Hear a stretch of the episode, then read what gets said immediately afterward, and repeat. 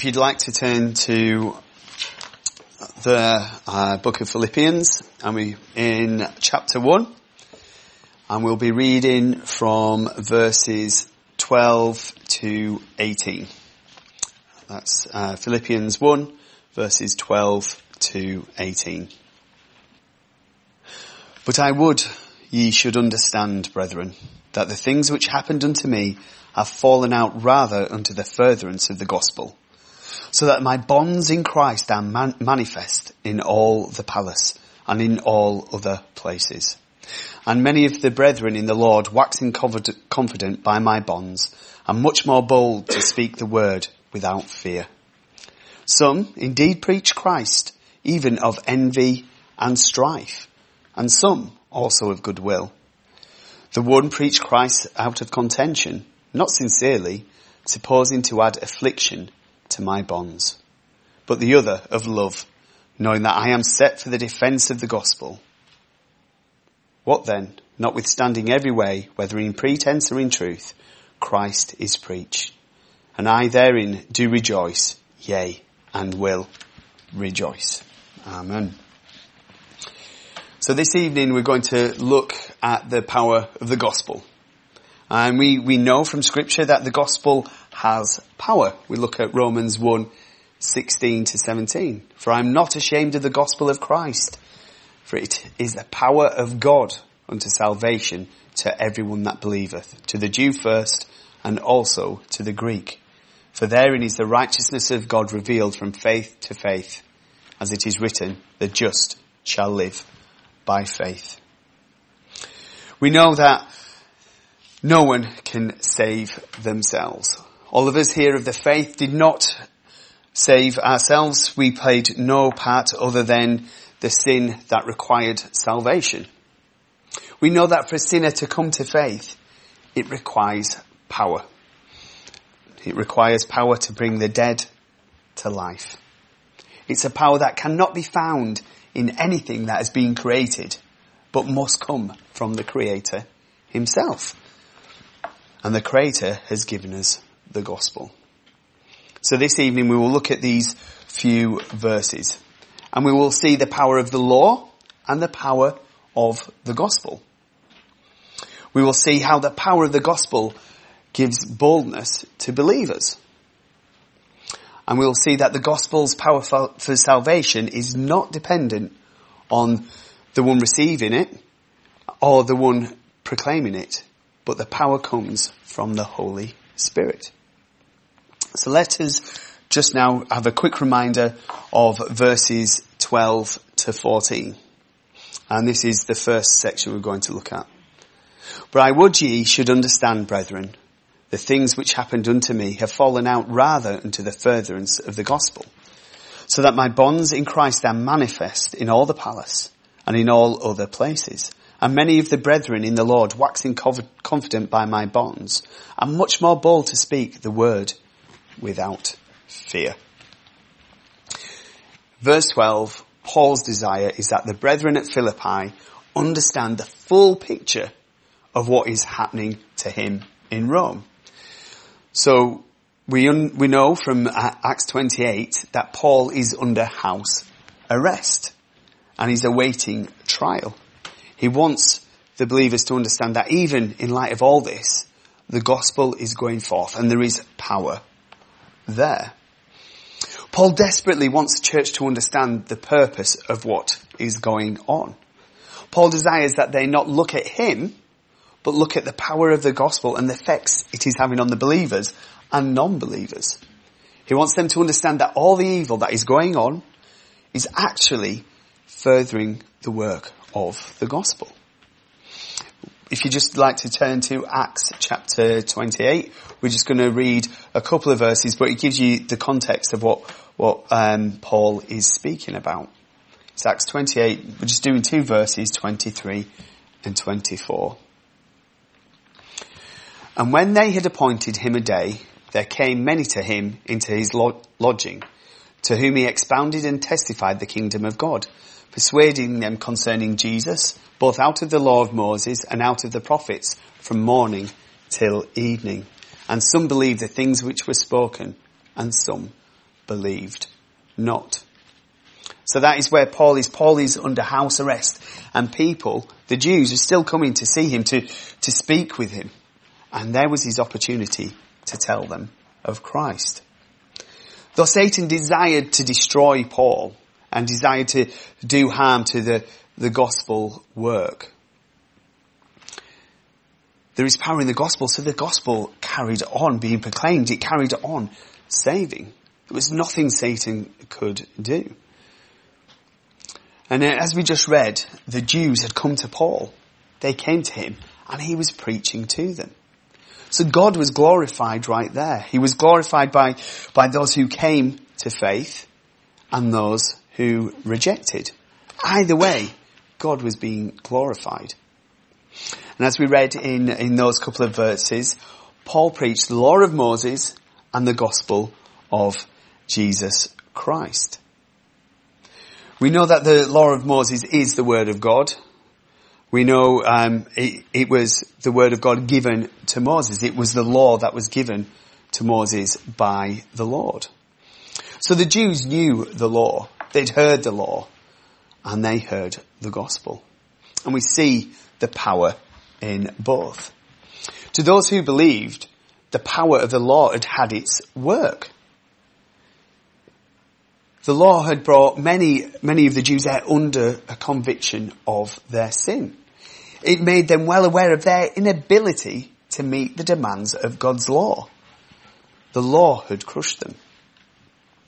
The law had opened their eyes and their heart to the understanding that they in fact needed a saviour. A saviour who could pay their debt, the debt that they owed. They required a saviour who could take up on themselves the wrath of God. They needed a saviour who would stand in their place. They would need a saviour who would justify them and redeem them. The Jews needed a saviour who would pay the penalty for their past, present and future sins. They desperately needed the good news of a saviour.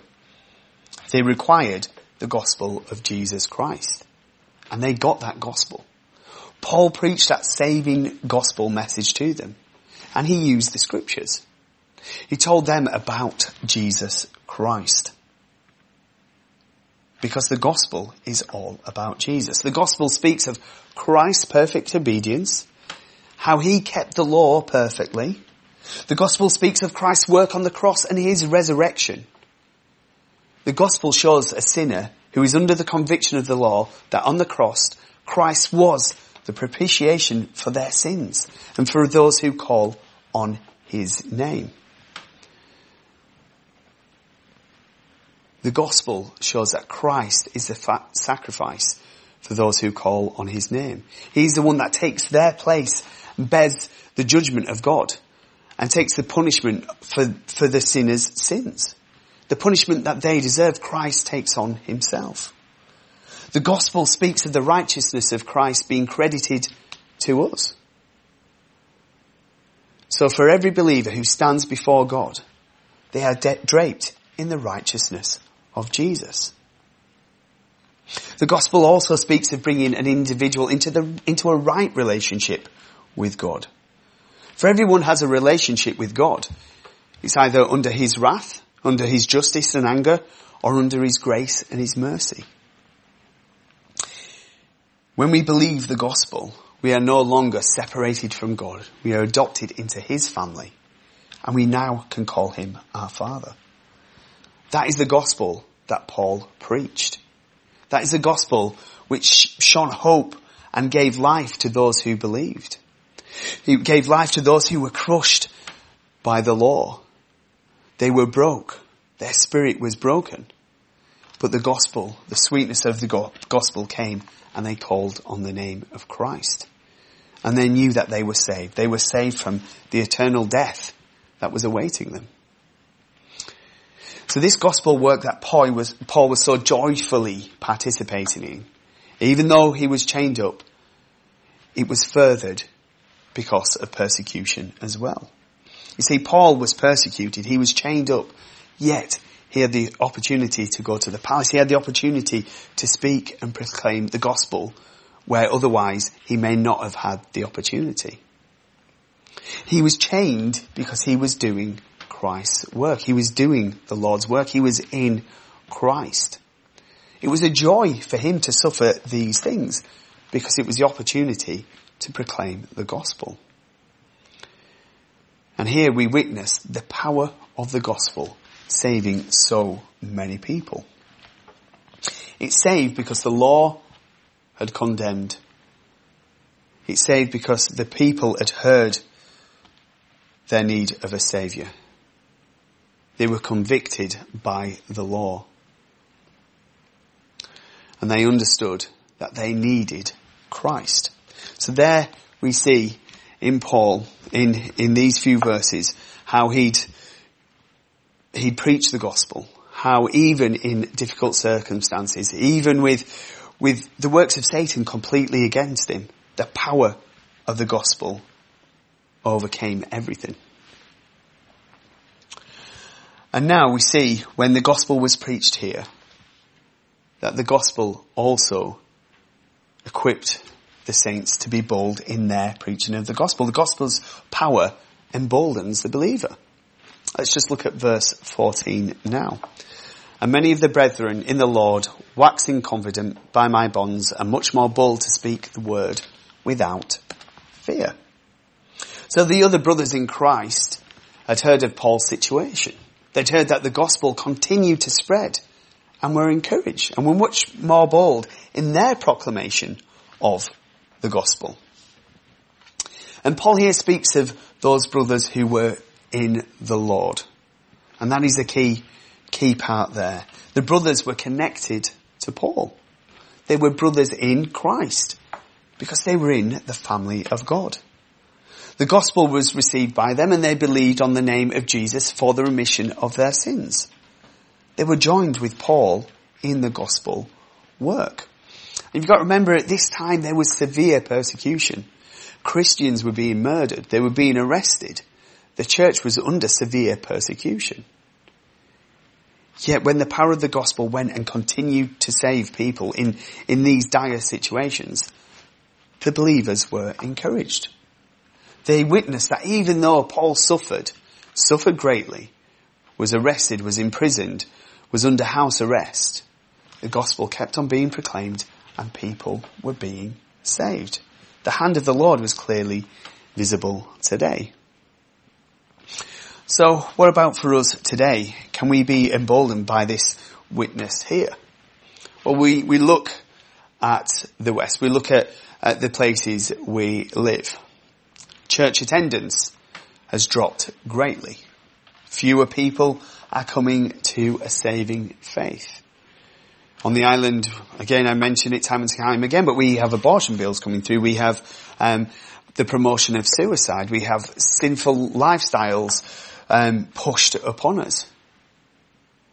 The things of God is are being mocked and, and rejected outrightly. Jesus is openly hated. And, and in the West, Christians are arrested for preaching the gospel. We see those around abortion clinics praying silently, being arrested.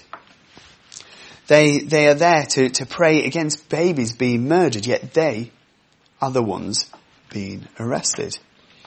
So we can look around this world. We can see the state of the places we live. We could feel defeated. We could feel scared and we could back away into a corner and just wait to be called home. We could sit around and we can mourn about the state of this world. But what we should be doing, we should be looking at the gospel's power. We should be looking here in Philippians and the, and the, the, and understanding that the gospel that was preached then is the gospel that we have today, is the gospel that saved us and the, is the gospel that we should be proclaiming. The situation here was awful in, in Philippi, in Philippi. Christians slaughtered, arrested for preaching the gospel, despised and hated, yet the gospel still went out and people were saved. And we can look around the world today.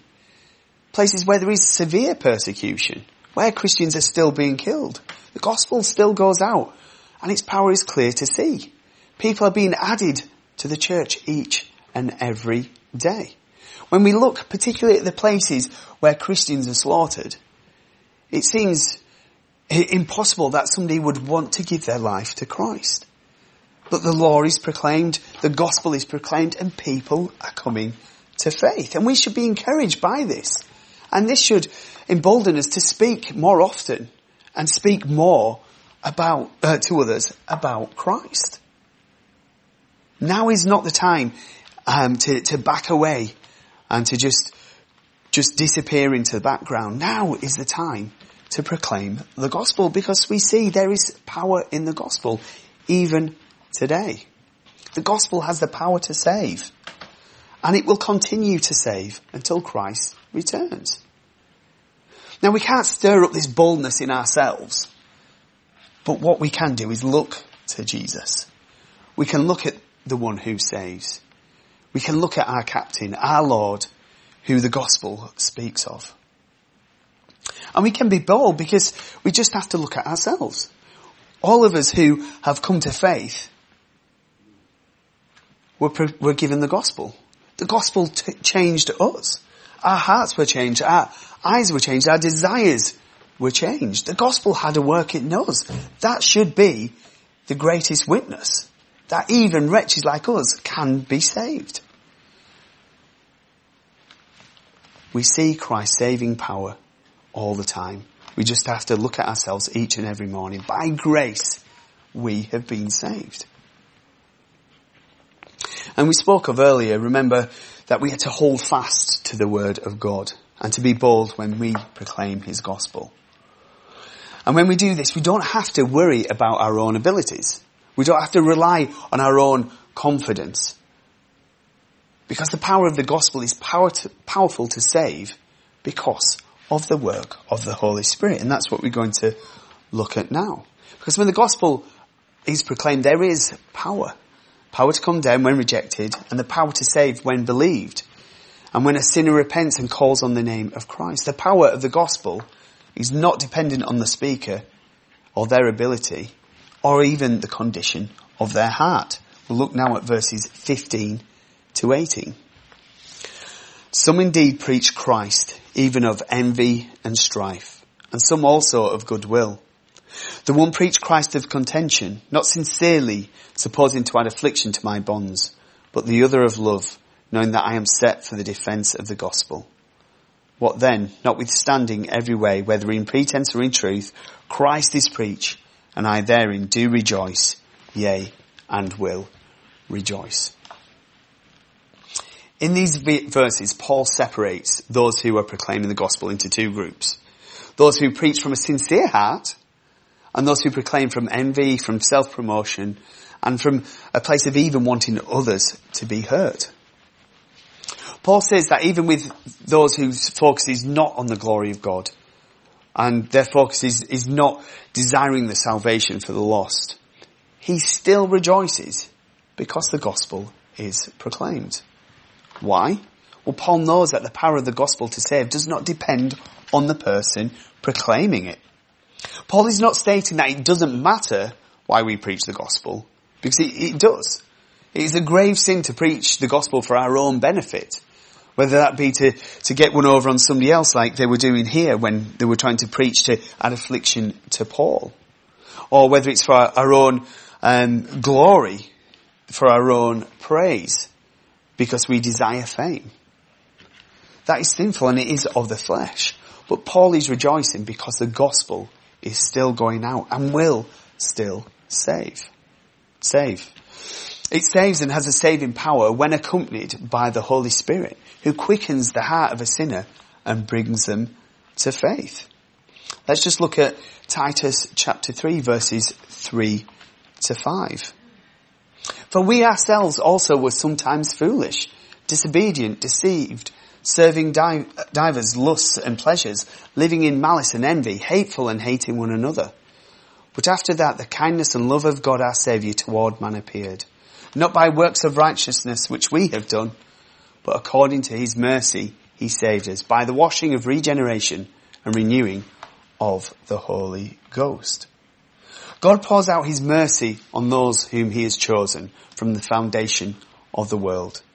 He's redeeming them through the washing of regeneration and renewal of the Holy Spirit. By his Spirit, God removes our hearts of stone and replaces them with hearts of flesh, which enables us to trust in his Son and be justified through faith alone, therefore setting us right in the eyes of our Creator. And that can only occur when the law has crushed. And then when the gospel is preached in all its sweetness, in all its loveliness, in all its purity. And then when the Holy Spirit works in us to bring us to faith. See, without the Word, we cannot know Jesus. And with, without the Holy Spirit, we cannot believe the gospel. And this is why, here in verses 15 to 18, Paul rejoices at the preaching of the gospel. This is why a co- correct grasp of the law and the gospel is so important. We can say that we agree with the 1689 Confession of Faith. We can read Reformed writings. We can li- appear to be living a moral life. We can go to, to seminary. We can study every minute of every day. We can have a doctorate in apologetics. But if we fail to understand the law and the gospel and fe- fail to proclaim it accurately, there will be no power there because it is not the saving gospel. It is a different gospel. So what must we do as believers in Christ, as people called to tell others of, of Christ, of the, of the law and of Christ's saving work? Well, we look to the gospel ourselves, don't we? For in the gospel, the true gospel, we find our saviour. It's in the reading of Jesus that motivates us, that brings us to life. Because we find the one who has saved us. We look to the scriptures, the word of God that tells us all about him. We read about the commands. We see that we still today slip and fall. And again are still crushed by our sin. But we know that we are not crushed and separated from God. So we run again, as always, to Jesus and, re- and remember what he has done for us. For in the Bible we see our lovely Saviour. We are reminded of our old state and our new condition. We are reminded of the power of the gospel that turned our lives around. And we see how the gospel had its work in us and how we are alive in Christ. We have new desires. We have a new outcome, a new place when we die. No longer are we sent to hell we now rejoice because we will be with our Saviour in heaven. We read in the scriptures and see the power of the gospel at work in the believers who proclaimed it in the face of horrendous persecution. And we are strengthened because we are reminded that the gospel of Jesus Christ will carry us home to be with Him. I want to end now um, with 1 Corinthians uh, chapter 15 verses 1 to 4. Moreover, brethren, I declare unto you the gospel which I preached unto you, which also ye have received, and wherein ye stand, by which also ye are saved, if ye keep in memory what I preached unto you, unless ye have believed in vain. For I delivered unto you first of all that which is, which I also received, how that Christ died for our sins according to the scriptures, and that he was buried, and that he rose again the third day according to the scriptures. Amen. Now unto him that is able to keep you from falling, and to present you faultless before the presence of his glory with exceeding joy. To the only wise God our Saviour be glory and majesty, dominion and power, both now and forever. Amen.